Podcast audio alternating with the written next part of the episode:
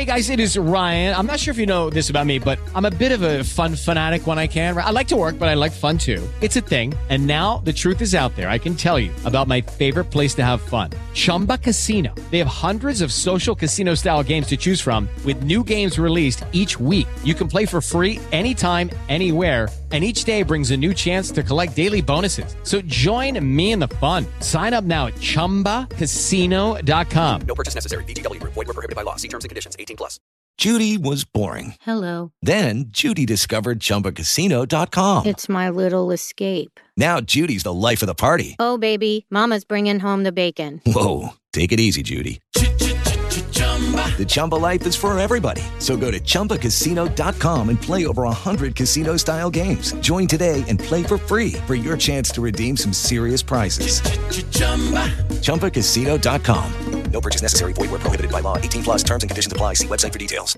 Hello, it is Ryan, and we could all use an extra bright spot in our day, couldn't we? Just to make up for things like sitting in traffic, doing the dishes, counting your steps, you know, all the mundane stuff. That is why I'm such a big fan of Chumba Casino. Chumba Casino has all your favorite social casino style games that you can play for free anytime, anywhere with daily bonuses. That should brighten your day a little. Actually, a lot. So sign up now at chumbacasino.com. That's chumbacasino.com. No purchase necessary. VGW Group. Void were prohibited by law. See terms and conditions. 18 plus. Let's go crazy, crazy, crazy till we. No. No, no, not not at all, not at all. Yes, guys, welcome back to the Cannon Podcast, and we are here after a gargantuan victory against Liverpool at the Emirates Stadium. But of course, we cannot celebrate because it was just a win, and it doesn't matter. Yeah, You know, yeah, yeah, yeah, Just, yeah, yeah. just don't don't celebrate it, lads. Just stay calm. You know, big games come West Ham on the weekend. That's the focus right now. Nope, let's We're celebrate. Massive. Happy about this, are we? We're not going to dare. We can't. We're not allowed to be happy. Jamie Carragher said so. So you know, we can't. We can't be happy. you know, Jamie Carragher, the the ten time Premier League winner. Um, right. Let's let's talk about the game, Alex, because look, apart from the, uh, the agenda aside, we'll talk about it in a second. But more importantly, the performance it was outstanding. Right, minute one to minute ninety, performance, feel till anything you want. Arsenal had it. Six big chances, xG of like three point seven. Liverpool had an xG of zero point four. The highest xG they've ever conceded under the Jurgen Klopp in a Premier League game. Zero big chances created as well. On top of that, it was a Mikel Arteta masterclass. But I want to talk about a bit of a, I'd say, I don't want to say controversial performance, but performance that would have been controversial if Arsenal had it won. Kai Havertz. Up front, once again, causing chaos, generating all sorts of issues. What do you make of Havertz's performance playing as a striker in the absence of Gabriel Jesus? Well, I saw a stat before it came on um, saying something along the lines of he lost the most duels in the Premier League so far this season, which I think those kind Oh. of stats, you know, they can you can kind of read them in a number of different ways. You can go, oh, that's terrible, and he's uh, put your put your party lights on. Go on, do it. Put your party No, lights no, on. I'm not. I'm, I'm not doing know, that. we're I'm not allowed to doing that. celebrate. Sorry, we're not allowed to celebrate. Um, Yeah. but, uh, but oh no, no, no! You're celebrating. You're celebrating. Composure, com- composure, composure. Get down the tunnel. Get down the tunnel. um, Um, but yeah, I, I saw. Yeah, I, I, so I saw that stat, and I think you could read it in a couple of ways. You could read it in the sense that you know he, oh, he's lost a load of duels, and that's terrible, or whatever. Or you can read it as what was his job in that game, and it was to compete in a load and load of duels. You, you only lose 18 duels, and it's not like you know we, we didn't get overrun in the midfield yesterday, so I don't think it was a systemic issue. That's an issue of someone going into battle after battle after battle after battle. Yes, of course, you want him to win more, but that tells you how many duels he contested. And I don't actually know those numbers, but I imagine it'd be very high. And that tells you the type of game it was. You know, I think Rice afterwards uh, was with Jorginho in the post match with um, with uh, what they called now Sky. We we are we allowed to even mention them? We get fined Yeah, or sure we something? can. Of course we can. Uh, yeah, but um, Just don't take an- photos. a post-match interview with Sky, and uh, he was saying that Mikel spoke to them, both of them, all, all three of them yesterday, and said, you know, the, the midfield battle was going to be absolutely huge, um, and he was obviously right, and it's a massive thing against Liverpool. Look, I think Havertz is Havertz isn't a centre forward. You know, he isn't, and and so there were moments where, or not a pure centre forward in that way, and there were moments in the in, in the game while I was watching Havertz and I was going, I wish he'd. There was a moment where Martinelli runs down the left and he crosses it into Saka and it go it goes it comes off Gomez's chest. People say it's a miss, but I think it comes off Gomez's chest. But I'm watching that and I'm going, Havertz, make that run like you know into the box, absolutely lung busting, get across the, the front post and see if you can get a, a tap in. It's just not the player he is. He's looking to arrive late. He's looking to sort of you know be that pass, the sort of the cutback pass, and then maybe to connect it a little, a little bit further. It's just not who he is. It does frustrate me in the sense that I wish maybe he would adapt that. But honestly, I don't. You know, a couple of minutes into the game, there was already grumble saying, "Oh, Havertz isn't making you know th- those centre forward runs." There will be a reason for that. There- There's got to be a Yeah. reason for that. And I'm sure Mikel has instructed him and said to him, "Look, I don't want you making those types of runs. I don't want you across the front post. Otherwise, I'm sure he'd be doing it. I'm sure he wouldn't ignore Mikel. I'm sure he's he's playing it in a different role, and he wouldn't have played. What was it? Did he play 90 minutes? You know, he wouldn't have played 90 minutes if he was ignoring pretty sure did, instruction. So yeah, it's it's it's overall overall performance. I, I didn't absolutely love it in the way some people did. I thought he there was a couple of moments where, um, yeah, as I say, I, I, I would liked more from an attacking sense. But I, I think it's the same problem we have with Zinchenko, isn't it? It's like you know we talk about we knew before the game Zinchenko against that Liverpool game, uh, the, the one at the Anfield, that he wasn't great one v one. We know during the game, and we knew after it. So there's no point sitting here going, "Oh, why isn't Havertz doing that?" And the other, really, uh, on the other hand, um, maybe I should shut up. Listen, um, I know you said you didn't love the performance. I will say I did love the performance. And I say it because every time Havertz plays up front, I always feel like something's going to happen, right? Whether we're going to make a chance or Arsenal might score from a rebound, whatever happens. I don't think he's going to score himself, he generates so much chaos that I'm like, I love that from my strikers. And it's the most similar we have to Gabriel Jesus, and that's why I think Mikel Arteta went for him over Nketiah, despite him being a more natural centre forward, because of his ability to occupy centre backs. And I think a massive part of Havertz is, even if he doesn't win his duels, is the presence.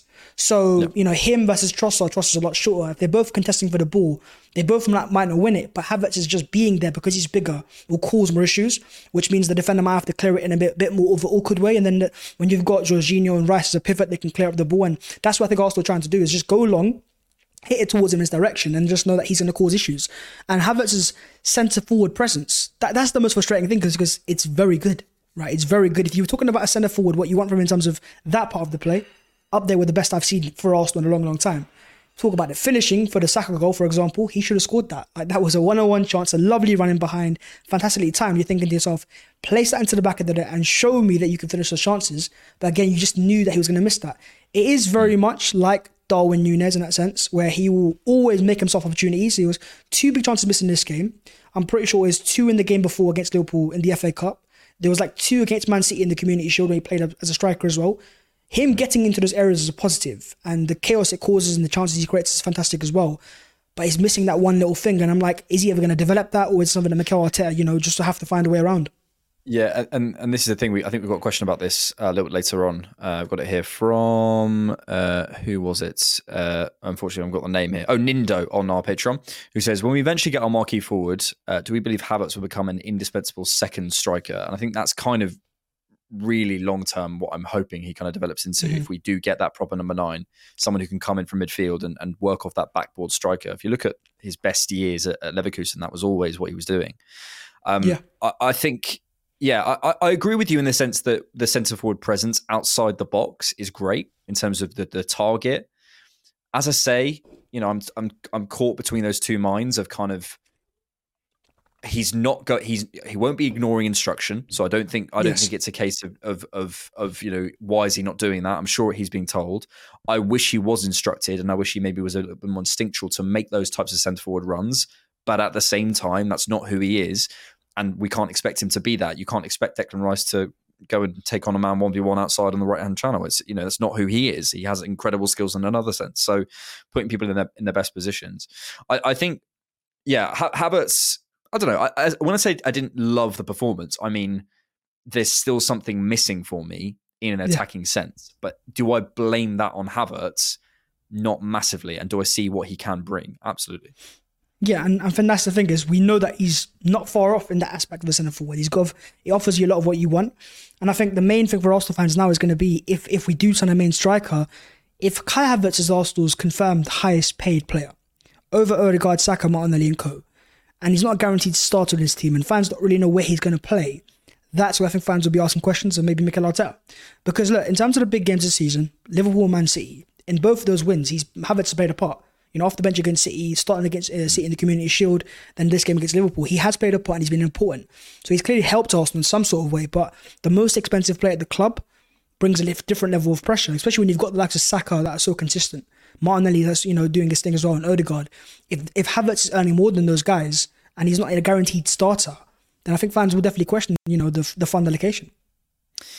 It's it's hundred percent a question mark. Um, for me, it's not the biggest question mark uh, at the club, and it's certainly not like my biggest takeaway from yesterday. But I think, I think it, it's it's a question mark, and I and I and I, I don't think it's I don't think it's particularly able to be argued, or Yeah. certainly I, don't, I think that question is on the table at least. Was that the best use of funds in the summer? Like that is that is hundred percent the question. And Mr. Central Running Power is here. Georgie boy, he's here. Lateness is greatness. George, after that fantastic win yesterday, I want to talk to you about the midfield pivot. Now, we spoke about this before the game. Jorginho and Rice playing together. Mikel Arteta went for it and it worked pretty well. What did you make of the performance? I thought it was phenomenal. I mean, I think Jorginho with one of, well, actually the two together, really. Like, I couldn't really pick a man of the match between Rice and Jorginho for me. I think they just dovetailed beautifully together. I think it's also, there's a question to be asked. Have people misprofiled Jorginho, generally speaking, in terms of a deep lying playmaker role versus a more advanced eight position? It was definitely something I was looking at as with kind of a, defensive rock like Declan Rice. Then you look back at his performances with Kanté as well as Jorginho together. It, it kind of points towards you know a player that maybe isn't best used at the base of a pivot, but maybe slightly more advanced with a more defensive presence in and around him. He's certainly somebody that has the intelligence, the passing awareness, and the anticipation to really thrive in central areas. But those athletic deficiencies have always been something that I think people look at his profile type at with some kind of disdain. But when you've got probably arguably the best runner in world sport next to you, that counts for something in terms of your ability to express yourself more on the ball. And I think we saw that that dovetail between Rice being able to bait opposition and not just bait opposition, but that Liverpool press was brilliant. But then Jorginho's ability to open up and find people over the top, as well as disguise passes into the box, I thought was a special combination that yielded a midfield performance that Liverpool really struggled to find any kind of central access in if you really start to think about it. There was a lot of times I felt that, you know, Liverpool tried to change shapes between both the first and the second half to get Trent more central, but it wasn't working. Arsenal's press was too much. And um, I think a large part of that had to do with A, the organization and the on the ball uh, sharing of responsibility between Declan Rice and Jorginho, but also Martin Odegaard. That as a trio, he kind of supplemented quite a bit of the off the ball work that really led our press. And I think both him and Jorginho were really smart in the pocket areas that they picked up, particularly getting in behind the first line of Liverpool's midfield, which I thought was a problem for them all match. Mac Allister couldn't um, kind of focus on one area of the pitch, and I found that our pocket play was actually phenomenal on the night. Um, but yeah, as a, as a duo, I think Jorginho and Declan Rice, we kind of talked about it on the instant reaction. There's no uh, reason for them not to be uh, starters in our next Premier League match. I think this is the way forward until we get, um, you know, a Thomas Partey, if he will ever be fit. But that conversation about how do we maximize our midfield, I think we've seen now in different cameos against the same opponent, both in the cup, but now here at home, uh, ways for Jorginho to shine. And I think it didn't really depend on, you know, uh, Kiwior left back, who I'm sure we'll talk about a little bit later. I thought credible performance there. But um, as a whole, that midfield performance it generated, I think, what the most xG against an uh, uh, for Liverpool um, than any other opponent. I think that has been generated. So it, it did something more than just work well. I think it excelled.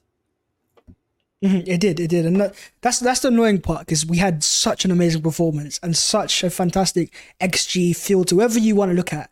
And after the game, the narrative wasn't about that. The narrative came down to a photo of Martin Odegaard taken of the, of the club photographer. So I, I think it's only worth talking about for a second, and I I guess defending the club because I've seen the comments of Carragher, I've seen the comments of Neville as well. So sure you guys have seen it as well. Alex, what do you think it is it with these guys here? Is it a sense of they will just continue to doubt until they can't? Is it a matter of because Arsenal haven't won for a long time, they will continue to be these type of people? Is like, you know, if Arsenal do anything that isn't robotic, we become immature straight away. I think, look, for basically the last decade in the Premier League, there's been two names, really, right? Pep and Klopp. And, you know, those are the guys. And so any uh, challenge to that is a challenge to basically ask people to update their previous opinions, to ask them to say, you know, can, can we, can I challenge you to say that there is someone else who needs to be talked about in that debate, in that Pep and Klopp conversation?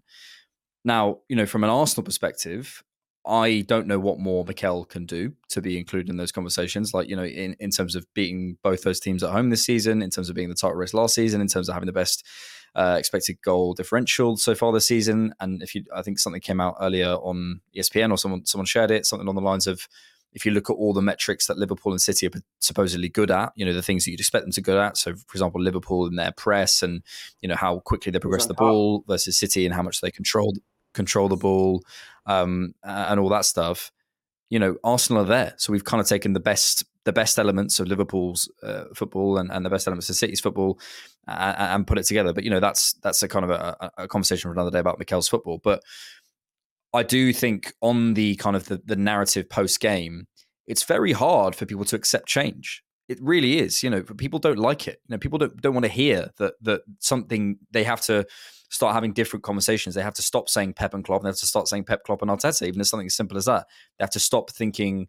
You know, they might have missed the the the, the journey that we all know as Arsenal fans that we've been on to get to this point. They might have missed that and underrated that. And Arsenal fans have been. It's like you know, I was with West Ham fans. You know, we have to sit, sit here and say sorry. We didn't know how good Declan Rice was, apart from George. So, like, you know, we can, you know, we have to update our priors, right?